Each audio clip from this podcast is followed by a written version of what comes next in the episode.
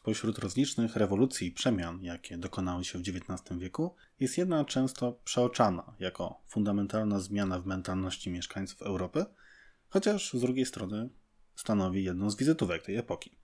Mówi Wieko dzisiaj o tym, jak przestano bać się duchów zmarłych w XIX wieku. Niejednokrotnie, czy to na fanpage'u, czy na prelekcjach, czy wreszcie w odcinkach tego podcastu, wspominałem o tej wielkiej przemianie we wrażliwości w stosunku do zmarłych. Nigdy nie było jednak czasu, żeby poświęcić jej więcej niż 2-3 zdania, więc dzisiaj spróbujemy to nadrobić. Opowiem Wam dzisiaj o zjawisku śmierci opakiwanej, jaka zaczyna dominować wśród średnich i wyższych warstw społeczeństwa Europy od pierwszej połowy XIX wieku. Potem sobie przejdziemy do bękarcich sióstr oświecenia, czyli do gotycyzmu i magnetyzmu. Prześlizgniemy się zupełnie po tych głębokich wyrwach, które w tradycyjnym społeczeństwie zostawiła rewolucja francuska, jak w te wyrwy weszła inna rewolucja. Rewolucja uczuć, rewolucja emocji, którą w mocno nadprzyrodzonym sosie przyniósł nam romantyzm. To na tyle potężna dawka bardzo różnej problematyki, że z pewnością do wielu wątków jeszcze będziemy wracać w innych odcinkach tego podcastu. No, dla historyka tak interdyscyplinarnej dziedziny jak tanatologia, próba syntezy to jest duże wyzwanie, więc mam nadzieję, że nie polegnę w tych wszystkich niuansach, że Was nie zarzucę nadmierną ilością szczegółów i że to będzie po prostu dla Was chociaż elementarnie ciekawe. A zatem, śmierć opłakiwana określa taki stosunek do zmarłych, który w Europie przestał dominować stosunkowo niedawno. Jego zabytki dostrzegamy na starych, zabytkowych nekropoliach, zwanych cmentarzami romantycznymi, takimi w Polsce jak cmentarz Łyczakowski w Lwowie, cmentarz Powązkowski w Warszawie czy cmentarz Rakowicki w Krakowie. To podejście zakłada, w przeciwieństwie do zjawiska wcześniejszego, śmierci oswojonej, że relacje żywych ze zmarłymi nie kończą się w momencie śmierci. Śmierć jest owszem sporą barierą, ale nie jest barierą ostateczną. Jest rozdzierającą rzeczywistością rozstania, to fakt, i mamy prawo tęsknić za zmarłym dokładnie tak, jak tęskni się za żywym, który na przykład wyemigrował do innego kraju. Śmierć opakiwana wkracza w codzienne życie żywych. Wykracza poza ramę rytualnej komemoracji, czyli nie wiem, jakiegoś lokalnego święta zmarłych, przestrzegania rocznej żałoby itd., tak itd. Tak Następuje swoista emancypacja zmarłego, podniesienie go do tej rangi, jaką mają nieobecni żywi. Tacy zmarli, zjawy takich zmarłych dokładniej, duchy takich zmarłych, w ten sposób pozbawieni są tych przerażających, wrogich, żywych e, cech. Stają się po prostu dawno niewidzianymi naszymi bliskimi. Zjawisko śmierci opakiwanej pojawiło się w wieku XIX i stopniowo zaczęło przenikać do coraz niższych warstw społecznych, i przez długi czas oba podejścia, i opłakiwanie, i oswojenie śmierci, funkcjonowały obok siebie lub mieszały się w różnych proporcjach, i widzimy to świetnie na przykładzie folkloru. Jest to taki dobitny przykład współegzystencji, bo ten nasz folklor, zbierany w XIX wieku, charakteryzuje się miejscami zupełnym brakiem konsekwencji, całkowitą dowolnością różnych przedstawień. I tak po prostu jest. To jest y, wychwycony przez nas moment przejściowy i musimy się pogodzić z faktem, że będziemy się natykać na całą masę sprzeczności. I nawet jeżeli mamy pewne tradycje, wiemy o pewnych rzeczach, na przykład z domu rodzinnego czy z naszej miejscowości, regionu, to wcale to nie oznacza, że to jest jedyna wykładnia tak po prostu jest. To jest specyfika tego typu informacji, tego typu źródła. I ona jest bardzo ciekawa, bo nam pokazuje po prostu złożoność pewnego zjawiska. Pokazuje nam również, jak nasze obecne podejście się kształtowało. Więc jest to wszystko bardzo interesujące i bardzo poznawcze. Omawianie kolejnych epok na języku polskim, czy na poziomie szkoły podstawowej, gimnazjum dawniej, czy szkoły średniej, trochę nam niestety wypacza obraz rzeczywistości. Postrzegamy te epoki tak bardzo linearnie. Tak? Skupiamy się na tekstach programowych, generalnie na dobrych, reprezentatywnych tekstach, które nam pokazują tylko niewielki wycinek rzeczywistości. I tak na przykład oświecenie, ta racjonalizująca epoka, która zresztą sama siebie tak nieskromnie nazwała, objęło swoimi wpływami, według różnych szacunków, około 2 milionów ludzi w Europie. Ludność kontynentu w XVIII wieku wzrosła z jakichś 120 milionów do około 180 milionów. No, nie będziemy tutaj wnikać za bardzo w metodologię tych wyliczeń i nie przyzwyczajajmy się do tych liczb, bo jest całkiem prawdopodobne, że zaraz komuś wyjdą one zupełnie inne. Ale mimo wszystko niech nam pozostaje świadomość, że to, jak na świat patrzył pan Rousseau czy pan Voltaire, to jest sposób, który nie bardzo obszedł albo obszedł raczej w mniejszym stopniu większą część Europejczyków. Większa część Europejczyków, która żyła w epoce oświecenia, nie miała z nim zbyt dużej styczności.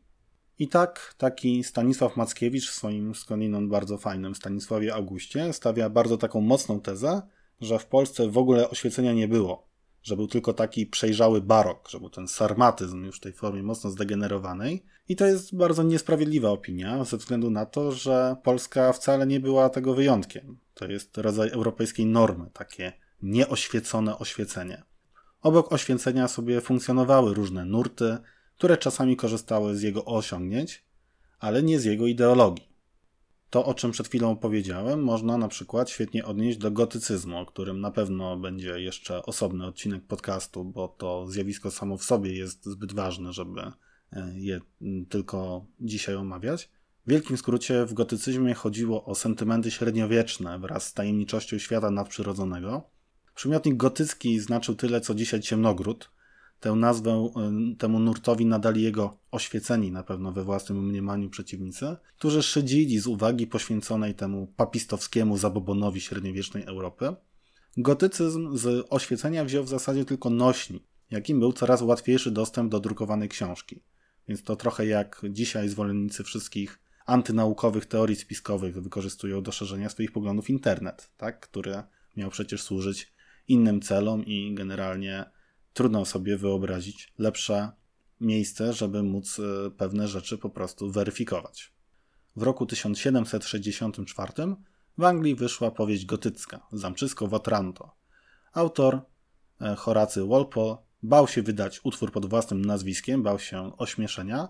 Przedstawił więc książkę jako znalezioną ciekawostkę, żeby sobie pokpić z papistów i książka rozeszła się na pniu. Okazała się po prostu prawdziwym bestsellerem. W drugim więc wydaniu autor już wystąpił pod własnym nazwiskiem z otwartą przyłbicą, a we wstępie dał wyraz swoim poglądom, że sprawy nadprzyrodzone i zabobonna przeszłość to po prostu część naszego dziedzictwa, nie ma w tym nic wstydliwego, powinniśmy do tego dziedzictwa nawiązywać, powinniśmy z tego dziedzictwa korzystać.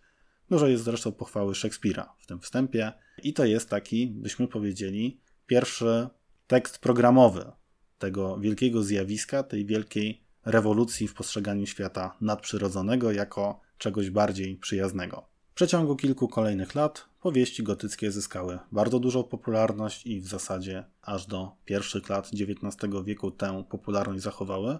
Nie będę akurat tutaj rozwodził się nad ich walorami literackimi, tylko nadmienię, że były i są oceniane przez literaturoznawców raczej kiepsko, ale odegrały tę swoją rolę w powrocie zjawisk niewytłumaczalnych do dyskursu epoki, która tak bardzo wyraźnie wyrzuciła je na margines. Mamy więc duchy oswojone przez nową epokę i nowe nośniki, nośniki popularności. Nośniki takie, dzięki którym będzie można nawiązywać do nowej czy opracowanej po prostu wiedzy o duchach, wiedzy o zjawiskach paranormalnych. Mamy już zatem omówioną taką literacką, kulturową formę. Teraz przejdziemy do ataku na pozycje oświeceniowe z absolutnie innych pozycji. Mianowicie na marginesie oświeceniowych rozważań pojawiło się żądanie, aby zjawiska niewytłumaczalne stały się wytłumaczalne. Rozwój nauk przyrodniczych, który będzie tylko postępować w XIX wieku, dawał nadzieję, a niektórym nawet wiarę graniczącą z pewnością, że w końcu wszystkie zjawiska nadprzyrodzone, które są uznawane za realnie istniejące, będzie można pogodzić z naukową wiedzą o świecie. Z tego dnia wyrośnie w końcu parapsychologia, ale tutaj mówimy dopiero o początku tej drogi, mówimy o XVIII wieku, mówimy o magnetyzmie. I magnetyzm, który swoją wielką karierę zawdzięcza pracy i działalności niemieckiego lekarza Franza Antona Mesmera, opierał się na przekonaniu o wzajemnych oddziaływaniach. Zasadniczo było mu blisko do myślenia magicznego, które też zakłada funkcjonowanie niewidzialnych zależności między różnymi przedmiotami, ciałami, Magnetyzm przygotował drogę wielkiej popularności tych wszystkich teorii związanych z istnieniem aur, przepływów energii. No i postrzeganie aktywności człowieka, a aktywność dość łatwo wiąże się z duszą, już od filozofii starożytnej, jako energii, jako niewidzialnych sił, bardzo łatwo można przenieść na duchy. I pomimo tego, że generalnie magnetyzm raczej zajmował się żywymi ludźmi, no to było stosunkowo łatwo przenieść to na zjawy. Dlatego, że podkreślmy, tak, że spora część zjaw duchów z XVIII wieku to ludzie zmarli gwałtowną śmiercią, a sprawy nagłe miały duży potencjał energetyczny. Część tego myślenia towarzyszy nam do chwili obecnej, tak naprawdę. Kojarzymy bardzo wiele przecież teorii, e, które funkcjonują w dzisiejszym świecie, tych teorii różnych ezoterycznych, które właśnie no, czerpią mocno z tego przekonania o energii, przekonania o aurach, które zawdzięczamy właśnie pracy Mesmera. Mówienie o duchach wyszło poza ten stereotypowy, na poły magiczny, na poły religijny sposób ich przedstawiania. Kwestie nadprzyrodzone zostały oderwane od tej dogmatycznej chrześcijańskiej eschatologii, zaczęły żyć własnym życiem, zaczęły wykorzystywać język nauki, no i widzimy tutaj, że stały się częścią kulturowego dziedzictwa, to w przypadku gotycyzmu, no i stały się częścią poszukiwań mniej lub bardziej naukowych, ale na pewno filozoficznych. Oba te wspomniane zjawiska są częścią dziedzictwa XVIII wieku, podobnym, choć oczywiście dużo szerszym, dużo bardziej doniosłym. Dziedzictwem jest również dziedzictwo rewolucji francuskiej. Rewolucja francuska zatrzęsła tradycyjnym społeczeństwem. Była kolejnym etapem, kolejnym etapem po wprowadzeniu chrześcijaństwa w Cesarstwie Rzymskim, po reformie gregoriańskiej, po rozwoju duchowości indywidualnej XIII wieku, po reformacji, po oświeceniu i po pierwocinach kapitalizmu, takim elementem rozbrajania tradycyjnego systemu, w którym to człowiek, że odniosę się do jednej z teorii Karola Modzelewskiego, mógł żyć jedynie w grupie. On to nazywa oczywiście kolektywem. Jednostka po każdym z tych wspomnianych etapów zyskiwała coraz większą podmiotowość, ponosiła coraz większą odpowiedzialność, wychodziła poza grupę. Grupa była coraz mniejszym punktem odniesienia. Wszystko to więc szło w kierunku indywidualizmu europejskiego, tego indywidualizmu, dzięki któremu w wieku XIX, dzięki całej masie sprzyjających okoliczności, mieszkańcy naszego kontynentu zdominowali cały świat. I tak, obok utartych tradycją odpowiedzi, zaczęto szukać innych, bardziej uczonych, ale też bardziej interesujących, tak, subiektywnie interesujących. I ku prawdziwej rozpaczy oświeceniowców, których już w XIX wieku chyba lepiej zwać klasykami, pierwsze pokolenie ludzi, którzy mogli korzystać chociażby z bardziej dostępnej kultury, z dużo bardziej dostępnego szkolnictwa, bardzo interesowało się duchami i sprawami nadprzyrodzonymi. Ledwo udało się sprawić, że ludzie przestali wykopywać podejrzane zwłoki i odrąbywać im głowy jako wampirom, a już zaczytywano się Byronem i innymi przedstawicielami romantyzmu. Świat wróżek, duchów i czarów, tak przecież bliski w gruncie rzeczy całym masom społeczeństwa, zyskał nową, piękną formę nowej poezji. Opierała się ona na szlachetnych emocjach i ukazywała szacunek dla wcześniejszych wierzeń, przeciwieństwie do zimnego rozumu i szyderstwa dla wiary, tak charakterystycznej dla wielu klasyków. Bardzo polecam dla zilustrowania tego zjawiska przeczytać romantyczność Adama Mickiewicza z ballad i romansów, gdy już ta wspomniana w wierszu prostota, ten lud, ten gmin, ma do wyboru dwóch wykształconych ludzi. Poetę, który płacze z nimi i mówi pacierze, który generalnie im ufa i wierzy, albo mędrca, z jego szkiełkiem i okiem, który ma dla reszty tylko szyderstwo i wyższość, bo ten gmin rozumowi bluźni, to kogo wybierze? No wiadomo, że tego, prawda, bardzo sympatycznego Adama Mickiewicza.